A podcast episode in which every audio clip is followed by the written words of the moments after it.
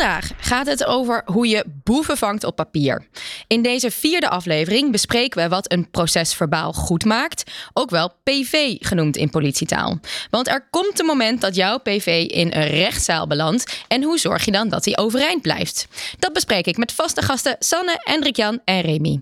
Ook in de studio is docent beroepstaalvaardigheid Joke, die de studenten een vrij ongewone case voorlegt dit keer. Verwacht ook weer je vaste portie lokkerpraat en politiekennis. Welkom bij dit half uur van Ik Word Agent. Hendrik Jan, Sanne en Remy zijn eerstejaars op de politieacademie. In deze podcast vertellen ze het eerlijke verhaal. Soms met en soms zonder de sirenes en de zwaailichten. Wat moet je allemaal kunnen? Hoe voelt het om geweld te gebruiken? En wat doet dat met je als mens? Hoe gaat het er echt aan toe op de politieacademie? Dit is Ik Word Agent. Presentatie Lotte Sluiter. Hartelijk welkom Joke, van origine docent Nederlands. Hier op de politieacademie werk je als docent BTV, oftewel beroepstaalvaardigheid. Uh, ja, waarom is goed taalgebruik eigenlijk belangrijk voor een agent in opleiding? Omdat jouw uh, PV, jouw procesverbaal, de start kan zijn van een opsporingsonderzoek. En omdat het ook bij de rechtbank dus terecht kan komen. En uh, ja, wat is dan eigenlijk goed taalgebruik? Goed taalgebruik. Uh, voor een PV geldt dat het uh, ondubbelzinnig is, eenzijdig en objectief. Um, en je mag je eigen mening eh, niet uh, voor laten komen. Dus je moet het feitelijk opschrijven. Je moet feitelijk opschrijven wat heb jij waargenomen, wat heb jij gehoord van de aangever die de aangifte bij jou kon doen. En ja, dat, dat, dat, moet goed op papier komen te staan. Hey, studenten, jullie lopen nu een tijdje mee in die praktijk. Uh, hebben jullie ook al een beetje ervaring opgedaan met het schrijven van bijvoorbeeld een procesverbaal of een aangifte? Remy? Ja, al heel wat uh, processen verbaal uh, moeten maken. Ja. Dat, uh, ja, eigenlijk alles wat je doet op straat, daar moet je een procesverbaal van opstellen of een mutatie. Dus alles wat je op straat doet, dat moet je ook op papier zetten. Oké, okay, en heb je een voorbeeldje van iets wat je al hebt gedaan? Ja, ik heb uh, bijvoorbeeld iemand aangehouden voor belediging. En, uh, wat was de belediging? ja, er had iemand uh, geschreven boven ja, het politielogo op de auto. In het stof, zo op de achterkant. Ja, oh, ja, ja, en ja. vervolgens had hij nog wat dingen tegen ons gezegd. Ik zal niet alles herhalen, maar ja, daarvoor hebben we hem aangehouden. Ja, en ja, vervolgens moet je dat allemaal ja, netjes op papier gaan zetten. En jullie hebben ook al wel eens uh, iets, zo'n pv'tje gemaakt. Nog andere leuke voorbeeldjes, Sanne? Um, ja, ook heel veel mutaties. Als je ergens komt. We hebben bijvoorbeeld een melding gehad van een verward persoon. Nou ja, in heel veel gevallen kun je er uiteindelijk niks mee. Dan moet je die man gewoon weer wegsturen. Maar goed, dan is het wel belangrijk dat je dat even in het systeem zet. Dat je daar mutatie van maakt. Zodat mocht er de volgende keer weer een melding komen. Dat het wel duidelijk is dat het al vaker aan de hand is. Ja, ja. En wat betekent dan precies een mutatie? Want dat, in mijn ogen is dat iets wat je verdubbelt. Nee, ja, mutatie is eigenlijk gewoon een kort berichtje waarin je even schrijft van uh, nou ja, wat er is gebeurd. Uh, ja. Om ja. toch, dat is meer voor binnen de organisatie dat mensen dat kunnen lezen. Heeft ook een Precies. andere schrijfstijl dan, uh, dan een PV. Ja. Want wat is dan het verschil in schrijfstijl? Uh, bij een mutatie is, uh, nou ja, dan mag je bijvoorbeeld lidwoorden weglaten. Is wat meer, nou, hoe noem je dat, Joke? Telegramstijl. Telegramstijl, precies dat. En en een PV uh, is dat niet het geval. Daar moet je heel uitgebreid en uh, nou ja, ambtelijk uh, schrijven. En dat hoeft in de mutatie niet. Dus dat is meer voor intern gebruik.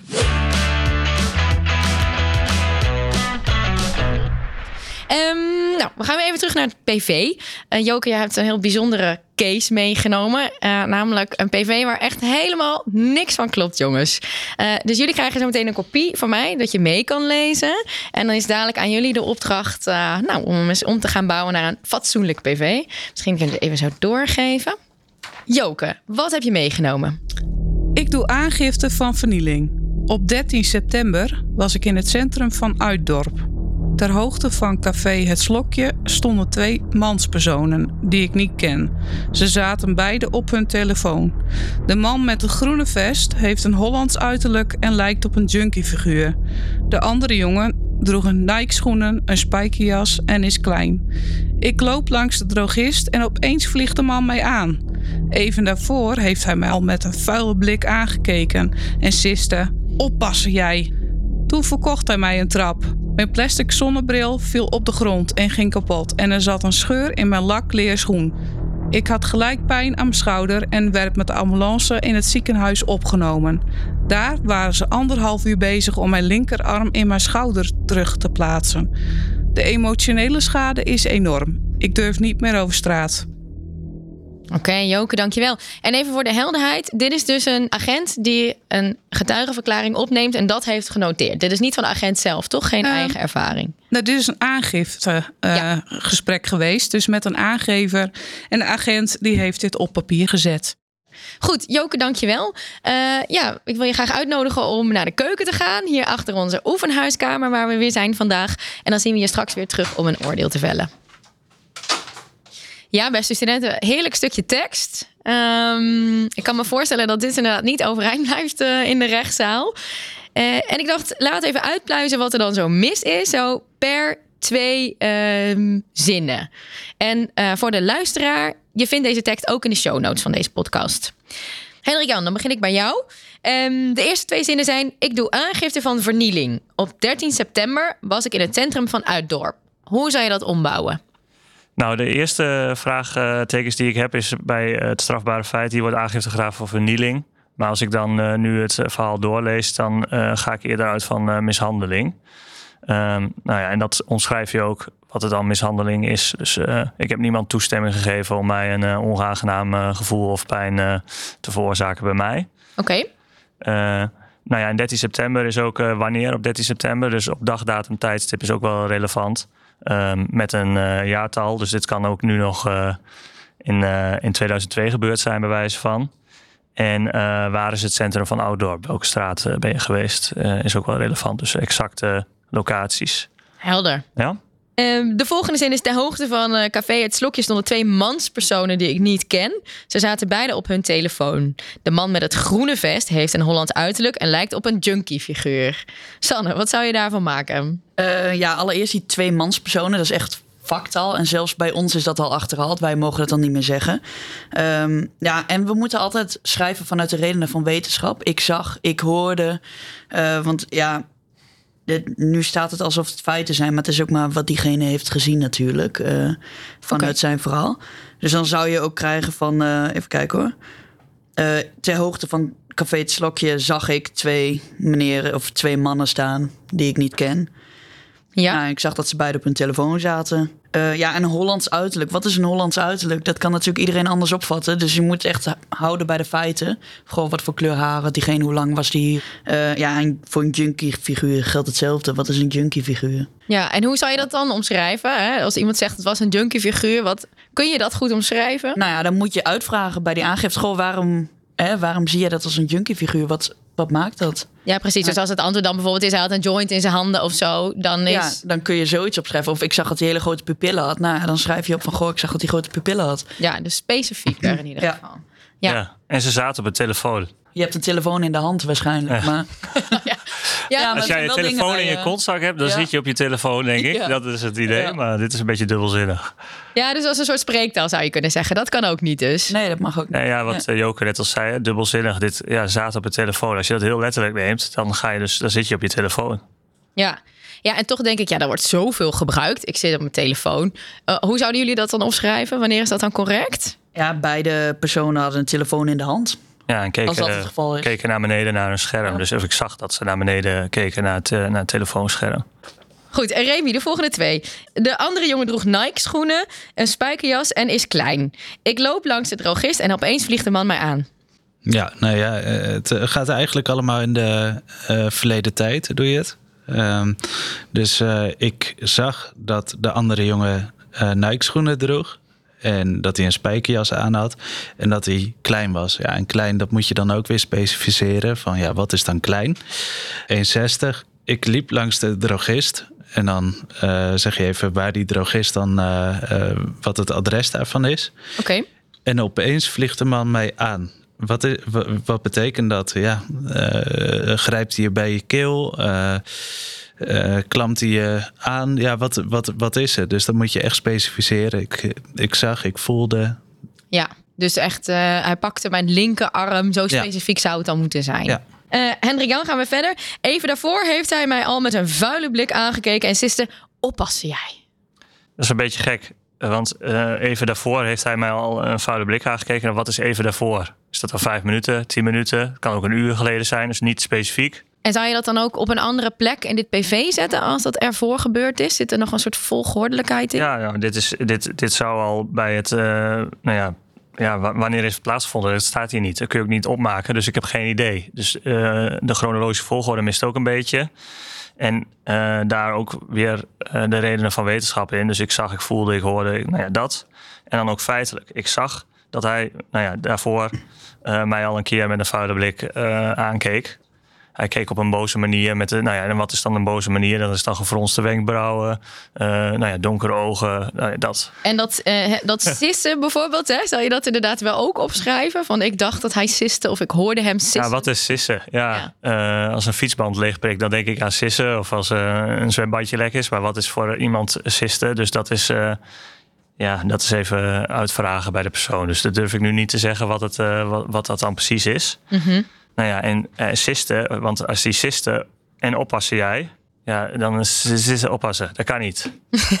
dus uh, ja, dat heeft hij gezegd. Dus dat is niet sissen, maar op een, uh, op een boze manier. Of op, ja, hoe moet je het best omschrijven? Maar het, hij heeft niet gesist en oppassen jij tegelijk gedaan.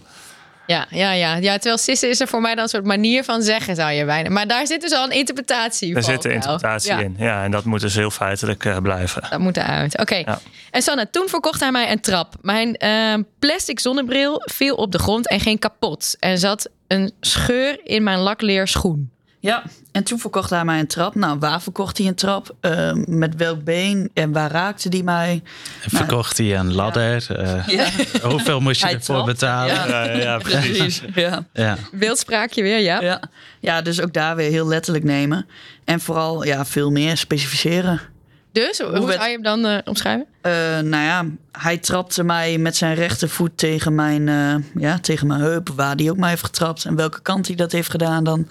En dan, nou, mijn plastic zonnebril, redelijk specifiek, denk ik. Voor dit stukje wel, maar later in het stuk, dat mis ik ook. Dan zou ik hem nog een keer, uh, moet je hem even helemaal uitschrijven. Wat voor merk is het? Wat voor kleur heeft het? Wat voor soort bril is het? Uh, nou, wat heeft hij gekost? En dan wordt de hele specificaties ook uh, van dat stuk meegenomen. Maar dat kan later hoor. Maar dat ja, zou ik hier op het eind doen, maar het staat er niet bij. Oké. Okay. Ja, ging kapot. Wat ging er kapot? Is er een glas uit? Is er een ja, stukje vanaf? Wat, ja. Geen idee wat er nu aan meer aan de hand is. Um, nou ja, dat valt nog weer te herleiden naar van hij viel op de grond, daardoor ging die kapot. Maar een scheur in mijn lakleerschoen, ja, hoe komt die scheur daar? Ik neem aan dat het niet door een plastic zonnebril komt. En ook daar die lakleren schoen weer beschrijven. Merknaam, kleur en uh, prijs en dergelijke. Ja. Um, ja, en taaltechnisch viel op de grond en ging kapot. En, dus dan ga je niet dubbel op en. En dan haal je die eerste weg, daar doe je een kommaatje. En dan uh, gaan we verder, Remy. Ik had gelijk pijn aan mijn schouder en werd met de ambulance in het ziekenhuis opgenomen. Wat voor pijn voelde je aan je schouder? Was het stekende pijn? Uh, dat soort dingen. En werd met de ambulance in het ziekenhuis opgenomen. Ja, dat, dat betekende dus eigenlijk dat, je, uh, dat de ambulance je naar het ziekenhuis heeft gebracht. En dat je dus in het ziekenhuis werd opgenomen. Ja, niet met ambulance en al in bed werd gelegd. Nee, gelukkig niet. Zoals hier staat. Ja. ja, daar waren ze anderhalf uur bezig om mijn linkerarm in mijn schouder terug te plaatsen. Redelijk specifiek. En Sanne? nog even die vorige zin in het ziekenhuis. Welk ziekenhuis? Ja, dat is ook relevant. Ja, ja oké. Okay. Goeie aanvulling. Ja, de linkerarm uh, in mijn schouder terug te plaatsen. Dan is die er dus helemaal uit geweest. En eraf, denk ik. Ja. Dus uh, ja, als ik het zo lees, dan is de, de, ja, is de arm eraf geweest. Dus die hebben ze weer eraan gemaakt. Nagenaaid, ja. Ja, als ik het zo lees. Ja. Oké, okay, de laatste zin. De emotionele schade is enorm. Ik durf niet meer over straat. Remy. Ja, ik, ik snap wat degene hiermee wil zeggen. Maar ja, wat is, wat is emotionele schade? Uh, waarom durf je niet meer over straat? Ben je bang dat het nog een keertje gaat gebeuren? Uh, lig je er wakker van? Uh, moet je er heel veel om huilen? Het zijn allemaal relevante dingen om emotionele schade te beschrijven. Ja, dus dat zou je echt veel verder uitvragen. Ja. ja. De zeven gouden wees leren wij altijd. De zeven gouden? Wees. Wees. En dat zijn? Wie, wat, waar, wanneer, welke wijze, waarmee en waarom. Heb ik ze allemaal al gehad of niet? Ja. ja. Nee. Goed. Ja. Studenten, ik ben heel benieuwd hoe jullie het ervan afgebracht hebben. Zometeen van Joke de nieuwe versie nog eens eventjes fileren. Maar nu eerst de lokkerpraat. En ook deze aflevering dalen we weer af naar de lokkerruimte. Hier maken studenten zich klaar voor de dag als politiestudent... of om weer naar hun thuisleven te gaan. We stellen een aantal studenten dezelfde vraag. En vandaag vroegen we, waar kijk je het meest naar uit als je straks agent bent? Vooral de burgers op straat. Dat vind ik gewoon echt heel erg leuk. Dat ik denk van, ik kan weer een dienst draaien, ik kan weer de straat op, ik kan wel leuke dingen gaan doen, maar ook lastige dingen. Ja, ik, daar kijk ik wel heel erg naar uit. Dat ik straks gewoon elke dag op straat mag. Ja, de straat op. Dat je niet meer in je achterhoofd hebt van, oh, hier moet ik een feedbackformulier van maken. Oh, moet ik misschien hier nog een reflectie van tikken? Nee, dat je gewoon lekker je werk kan gaan doen en, uh, en je ding. En dat het gewoon, als je dan klaar bent, dat het ook gewoon klaar is. Het meeste kijk ik uit naar het contact met jeugd keek vroeger al op naar de politie. Nou, dat wordt natuurlijk iets minder natuurlijk nu, uh, wat je merkt binnen de maatschappij. En dat een beetje verwaterd zeg maar, tussen de jeugd en de politie, omdat er natuurlijk ook onderbezetting is. Dus de jeugd die krijgt minder voorlichting bij wijze van spreken. Ik kijk wel uit om daar de verbindende rol te zijn tussen de politie en de jeugd. Om echt de praktijk in te gaan, zegt uh, mensen helpen. Uh, wat kunnen het betekenen voor de samenleving? Dus daar kijk ik wel echt, echt naar uit. Nou, dat je er voor elkaar kan zijn. Als iemand hulp nodig heeft, dat je, dat je daarop schakelt en die hulp ook kan bieden ja, de straat op, erbij staan, uh, alles zelf zien. Dat miste ik heel erg in, uh, in de meldkamer. Dan krijg je alles mee. Je hebt de melders aan de lijn natuurlijk. Soms begeleid je ze tot de collega's daar zijn. Ja, en dan stopt het. En nu kan ik er zelf naartoe, kan ik echt de mensen zien, kan ik ze echt ter plaatse helpen. En daar kijk ik echt naar uit. Vanuit de oefenkeuken weer terug hier bij ons in de huiskamer. Welkom Joke. Um, ja, jij hebt natuurlijk net uh, zitten meeluisteren. Maar allereerst uh, de redenen van wetenschap. Die zijn nou een paar keer tussendoor genoemd. Het ik zag, ik uh, hoorde. Wat zijn dat precies, die redenen van wetenschap? dat zijn de zintuigelijke waarnemingen. Ik zag, ik hoorde, ik voelde, ik rook, ik proefde. Zit er ook nog bij. Goed, dus die redenen van wetenschap zijn duidelijk. We hebben ook al de 7 W's gehoord. Uh, ze hebben net een uh, opnieuw een formulering gedaan. Zou die steek houden in de rechtszaal? Fantastisch. ik zat echt te genieten even uh, toen ik luisterde. Ja, dus de juiste dingen hebben ze genoemd. Redenen voor wetenschap. inderdaad, chronologie. Wat genoemd wordt. Je moet het beschrijven in de volgorde van hoe het is gebeurd. Ja. Wat diegene heeft gezien. Ja, uh, wat nog wel erbij zou kunnen, uh, is een signalement in opsommingsvorm. Dat je noemt, ik kan die persoon als volgt beschrijven. En dan de opsomming uh, van het signalement van kop tot teen. Dus je begint bij uh, eventuele hoogte, afmetingen van het postuur bijvoorbeeld. En dan wat draagt iemand als hoofddeksel en dan helemaal naar beneden naar de schoenen.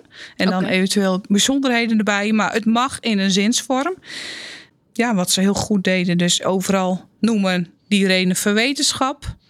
En dan ook in combinatie met de onvoltooid verleden tijd. Dus je beschrijft het nooit uh, zoals de aangever het vaak vertelt. Een aangever vertelt heel veel, denk ik, als ze bij jullie komen in een aangiftegesprek. En dan vertelden ze het midden in de gebeurtenissen en in de voltooide tijd. Dus ik ben daar naartoe gegaan en ik heb dat gezien. En het juiste is? En het juiste is dat je het uh, filmisch opschrijft, zo heet het dan. En in volgorde van tijd in de onvoltooid verleden tijd. Dus niet ik, uh, ik heb gefietst, maar ik fietste. Ja. Dus dan heb je ook een duidelijker uh, volgorde van tijd, kun je daarmee aangeven. Oké. Okay. En wat ze dus ook heel goed daarbij zeiden, is dat je veel moet uitvragen. Als het niet duidelijk is, bijvoorbeeld een Hollands uiterlijk, ja, vraag dan wat, wat er bedoeld wordt. Of een junkie figuur. Of waar was dat precies? Wat ik nog wel miste is um, waar stond de aangever dan ten opzichte van, uh, van, van, die personen later? Want eerst is het uh, ter hoogte van het café Het Slokje. Ja, oké, maar waar stond, waar stond de aangever? Dus dat was misschien belangrijk. Hij lo loopt er wel langs, langs de drogist, maar waar uh, is dat dan? Ja. Dus dat moet je beschrijven in een decor. Je schetst een korte decorbeschrijving aan het begin. En daarin uh, beschrijf je dus waar alles uh, zich heeft uh, afgespeeld. Dat is het leukste van een PV. Een decoromschrijving. ja, als je mij vraagt, is dat het lastigst om te doen. Ja. Want? Ja. Nou, ga jij maar eens feitelijk deze, deze woon of deze huiskamer bijvoorbeeld feitelijk omschrijven als je binnenkomt. Ja. Feitelijk. Oké.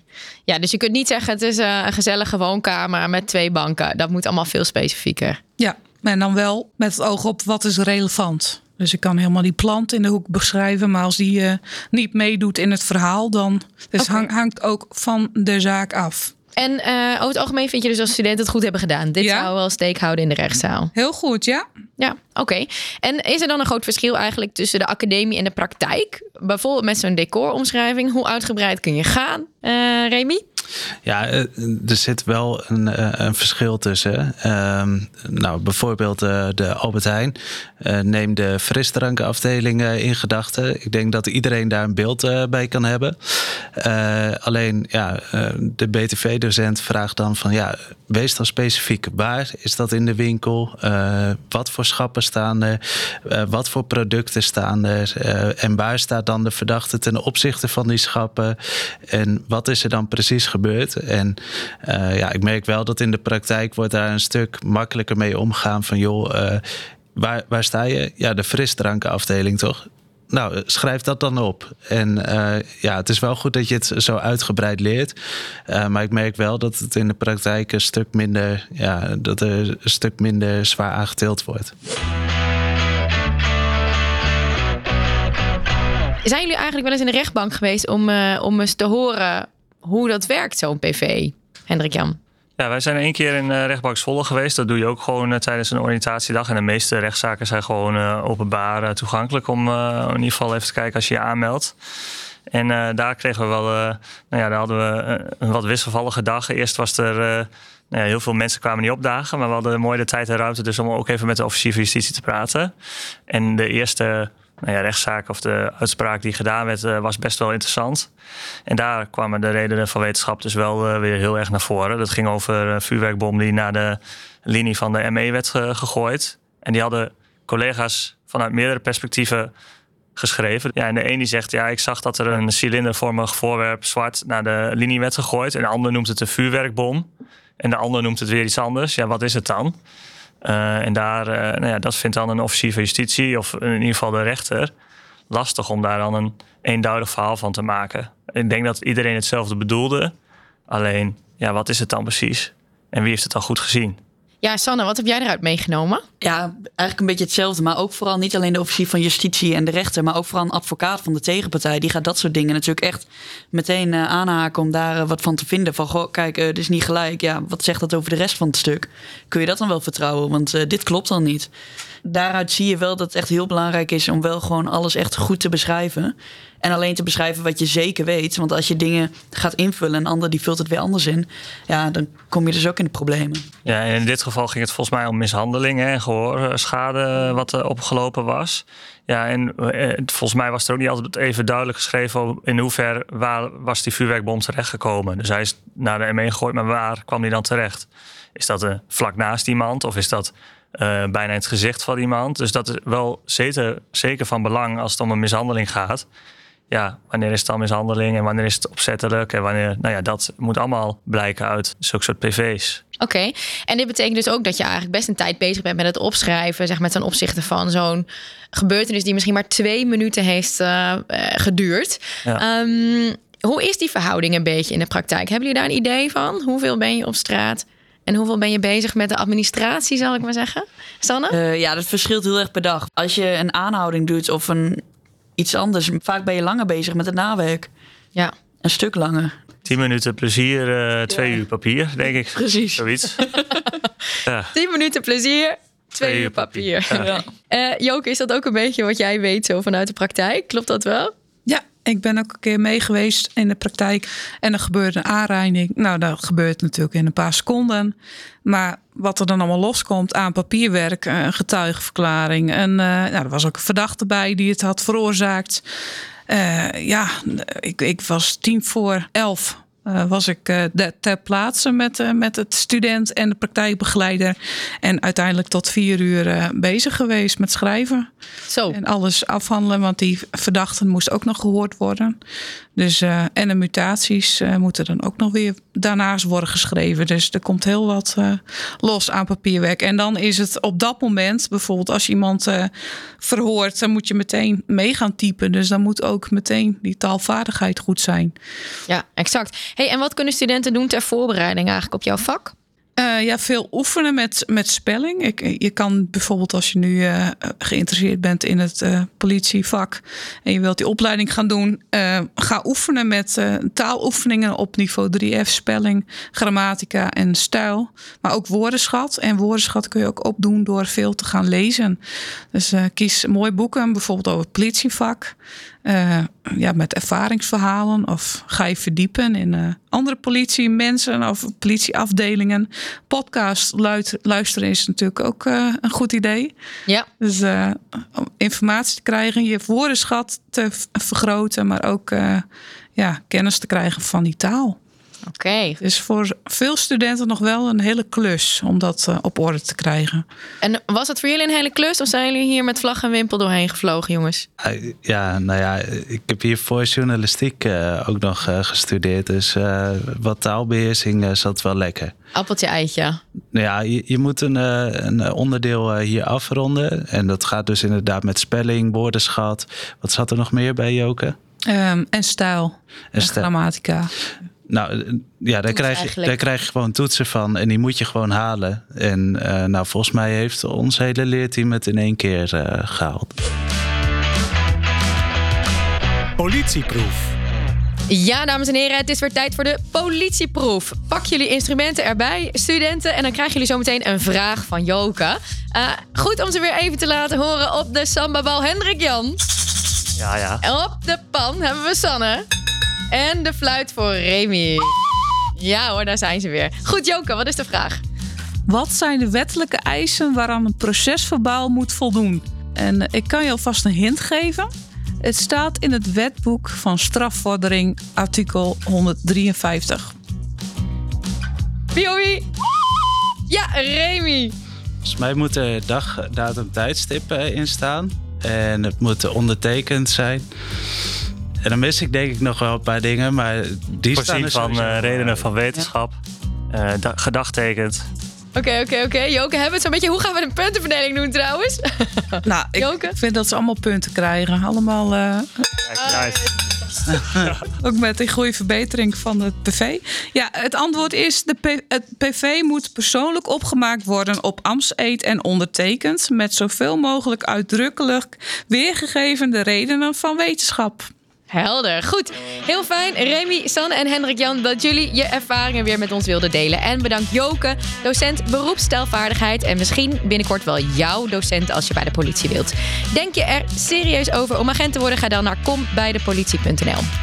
De volgende aflevering gaat over de juridische kant van het agent zijn. Stoffig, saai en taai hoor ik je denken. Dat vinden de meeste studenten totdat ze casuïstiek gaan draaien. Want de wet beslist toch echt wat er kan en mag als je een auto aan de kant zet voor te hard rijden en vervolgens een wapen ontdekt op de achterbank. De case wordt ingebracht door juridisch docent Rutger, die al 15 jaar op straat in Amsterdam diende en alles alleen heeft meegemaakt. Beste luisteraar, jij bedankt voor het luisteren. Mijn naam is Lotte Sluiter. Tot de volgende. Ik word agent is een podcast van de Politieacademie en de politie in samenwerking met NAP1 Podcasts.